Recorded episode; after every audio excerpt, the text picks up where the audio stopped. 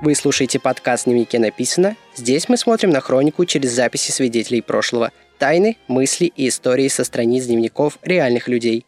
С вами Сергей Колесников. Время читать чужие секреты.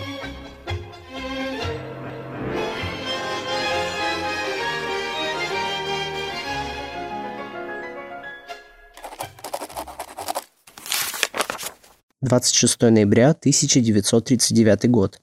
Советские дипломаты направляют ноту протеста правительству Финляндии. В своем заявлении они обвиняют соседние государства в обстреле своих территорий.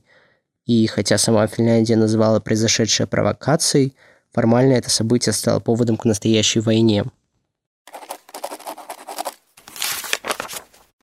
Как вы уже догадались, первый эпизод нашего подкаста коснется неоднозначного события – зимней войны между Советским Союзом и Финляндией. Вообще, происходящее сейчас очень часто сравнивают с тем, что происходило в конце 30-х годов. Плюс ко всему интересно проследить, как общественность реагировала на войну 80 лет назад. Но при этом надо отметить, что сейчас, ну, точнее, до недавнего времени, мы жили в относительно мирное время. А тогда, в 20 веке, происходил настоящий передел мира – и к 1939 году Россия уже пережила Первую мировую войну, революцию и гражданскую войну. Поэтому некоторые высказывания могут нам показаться странными и не сильно миролюбивыми.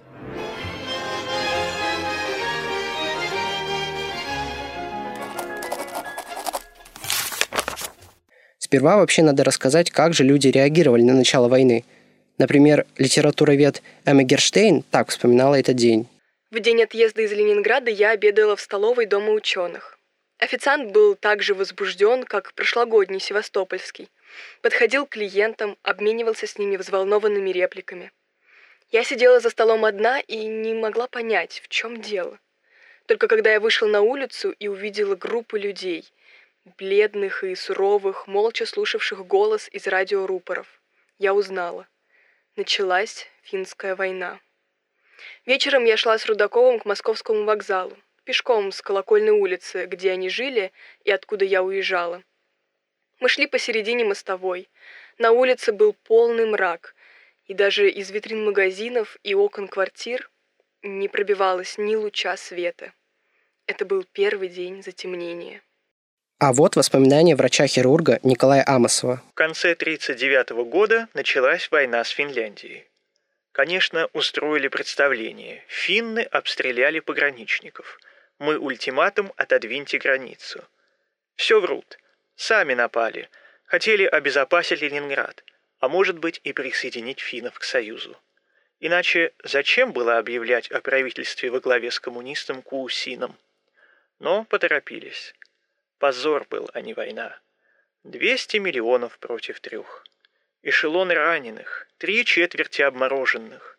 Сам видел, привезли в Архангельск, даже к нам в клинику попали. Но продукты из магазинов в раз исчезли и больше уже не появлялись. Эта война вызвала огромный резонанс в мировом сообществе. Многие политики открыто называли СССР агрессором и обвиняли в военном преступлении. В дневнике шведской писательницы Астрид Лингрен также есть запись на этот счет – Сегодня русские бомбили Хельсинки и другие финские города. Одновременно они вторгаются на Карельский перешеек, но там, похоже, удар отбили. Мы долго колебались между надеждой и худшими опасениями, но когда финская делегация уехала из Москвы, ни о чем не договорившись, неожиданно все стало спокойно и тихо. Многие эвакуированные из Хельсинки вернулись. И вдруг русские неожиданно заявляют, что финны открыли стрельбу на границе. Финны отрицают. Но русские хотят драться. И теперь они начали. Несмотря на то, что против них все мировое общественное мнение. Я не могу припомнить такого черного дня. Что будет? Какая судьба ожидает нас? И бедную Финляндию. Даже за океаном в США не утихали споры – Американский журналист Уильям Ширер прямо обвинял Советский Союз в нападении на заведомо слабого противника. Советский Союз вторгся в Финляндию. Великий защитник рабочего класса, страстный агитатор против фашистской агрессии, праведный борец за добросовестное и точное соблюдение договоров. Цитата из речи Молотова месячной давности набросился на самую порядочную и действенную крошечную демократию в Европе – нарушив дюшину торжественных обязательств. Все нравственные основы в международных отношениях, которые закладывали для себя Советы в последние десятилетия, рухнули, как карточный домик. Сталин поставил себя на одну доску с Гитлером, Муссолини, японцами. Советская внешняя политика оказалась такой же империалистической, как царская. Кремль предал революцию. В самой же Финляндии эту войну восприняли как защиту независимости и отечества, а народный фольклор пополнился песней. И строчки там, кстати, были примерно такие. Финляндия, Финляндия, туда опять направился Иван, когда Молотов обещал, что все будет хорошо, завтра уже будем есть мороженое в Хельсинках, нет Молотов, нет Молотов.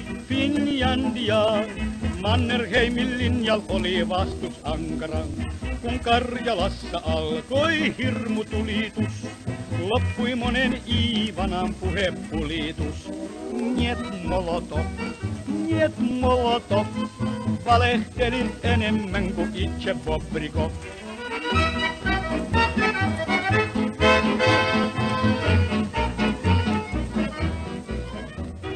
Но какие же цели преследовало правительство Советской России?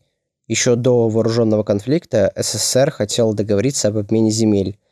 Сталин планировал отодвинуть границы от Ленинграда, а Финляндия получила бы часть своих исторических территорий в Карелии.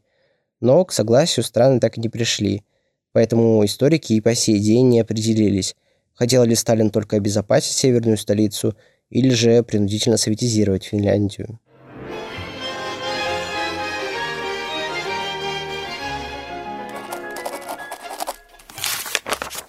Интересно проследить и за риторикой тех, кто находился около власти. Вот что писала в своем дневнике бывшая революционерка и посол Александра Калантай. В ту самую ночь, которую я так мирно провела в Сальчо-Бадене, началась финская война, памятная всем под наименованием Зимней войны. Началом послужили семь выстрелов близ пограничного местечка Майполы. Они своим грохотом нарушили ночную тишину на нашей границе с Финляндией. Тревожно на душе, очень тревожно. Фактически финны порвали отношения с нами, когда после месяцев переговоров в середине ноября уехали из Москвы, и больше их делегация не вернулась. Договор, обеспечивающий мир между нами и Финляндией, остался неподписанным. А теперь инцидент близ Майполы. Финские фашисты хотят потянуть за собой и Швецию в угоду Германии – но этого нельзя допустить, этого не может быть. Надо выполнить задание Москвы. Не должно быть шведского фронта против нас. Буду действовать. Не оставались равнодушными и эмигранты, которые покинули Россию еще после революции. Например, активно высказывалась Зинаида Гиппиус. Солнце. Красивый туман на испанских горах. Финляндия покорилась? Они протянули лапу, попробовали. Можно? безнаказанно. Ой, так всегда. Да коли, боже мой, будет когда-нибудь урок. Дождик. Финляндия не покорилась. И они стали с ней, как с Польшей. Все уверяют, что душой с ней, но пальцами не двигают, конечно. Да и не то, а то, что большевикам все простят в конце концов. Это будет страшнее всего, если будет. Но самым интересным кажется реакция простых советских граждан, которые находились в ужасе неизвестности. Сейчас по телефону сказали Алочке, на финляндской границе началась война.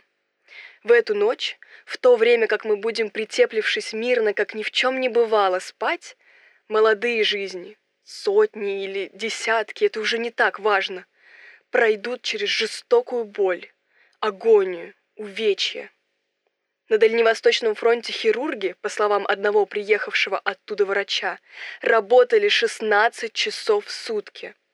Домработница Шура потребовала, чтобы провели в кухню радио.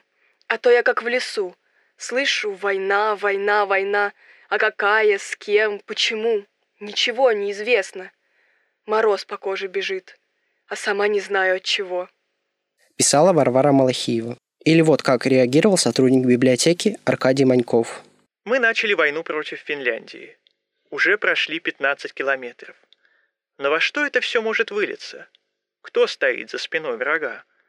Все улыбаются в эти дни, даже острят, а на душе каждого ужас, страх, жалость и отвращение. Интересный факт. Советская пропаганда того времени не называла конфликт войной, а чаще использовала такие выражения, как «освободительный поход» или «финский поход Красной Армии». В этом плане история, конечно, удивительная вещь. А это запись из дневника, чье авторство не установлено. Как мы видим, и тогда находились люди, которые считали себя вне политики. Воюем с Финляндией. В городе по ночам темно, что у негров в желудке. Ну и черт с ним. Стараюсь относиться ко всему равнодушно и вообще не углубляться в дебри политики, ибо мои размышления ни к каким практическим результатам не приведут, а только зря испортят настроение. Буду относиться к политике как символисты. Показательными воспоминаниями стали мемуары Дмитрия Хренкова. Он участвовал в боевых действиях на фронте и активно вел дневник. Вообще Дмитрий старался записывать каждый день, но я приведу наиболее важную цитату. Я читал и часто слышал рассказы о мужестве и храбрости. Теперь приходится делать переоценку ценностей. Если теперь мне кто-нибудь будет говорить, что он под пулями щелкал семечки, что он не боится пуль, я буду смеяться. Знаю по себе. Еще со школьной скамьи у меня сложилась мечта побывать в боях. Она осуществилась. Но в первые дни я не только не сделал ничего героического, наоборот, слишком много, наверное, думал о ценности своей жизни. Я спрашивал десятки людей, и они говорили так, как думал я. Когда я попал второй раз под ураганный пулеметный огонь, я стал проклинать себя. Зачем пошел?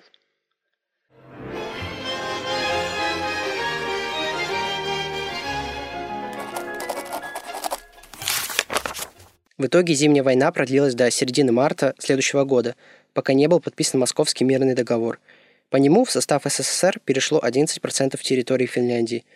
Но, конечно же, это не стоило тех огромных человеческих жертв со стороны обеих стран. И вот как вспоминали этот день советские граждане. Сегодня великий праздник.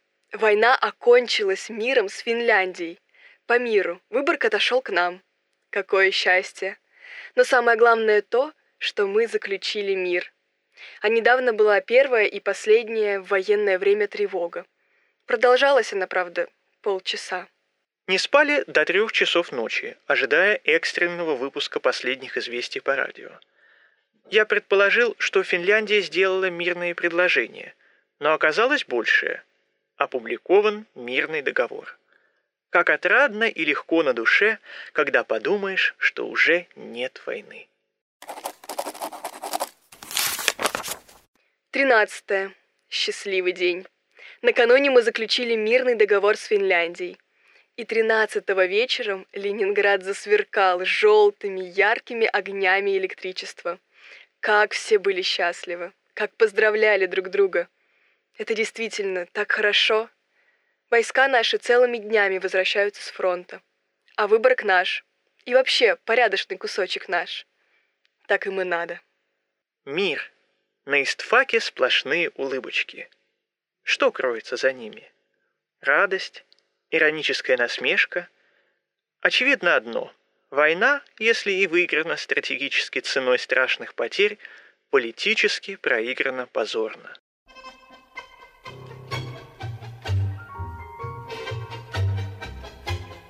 На этом все. С вами был Сергей Колесников и подкаст «Дневнике написано». Записи читали Анастасия Красильникова и Сергей Грипась. Услышимся через неделю.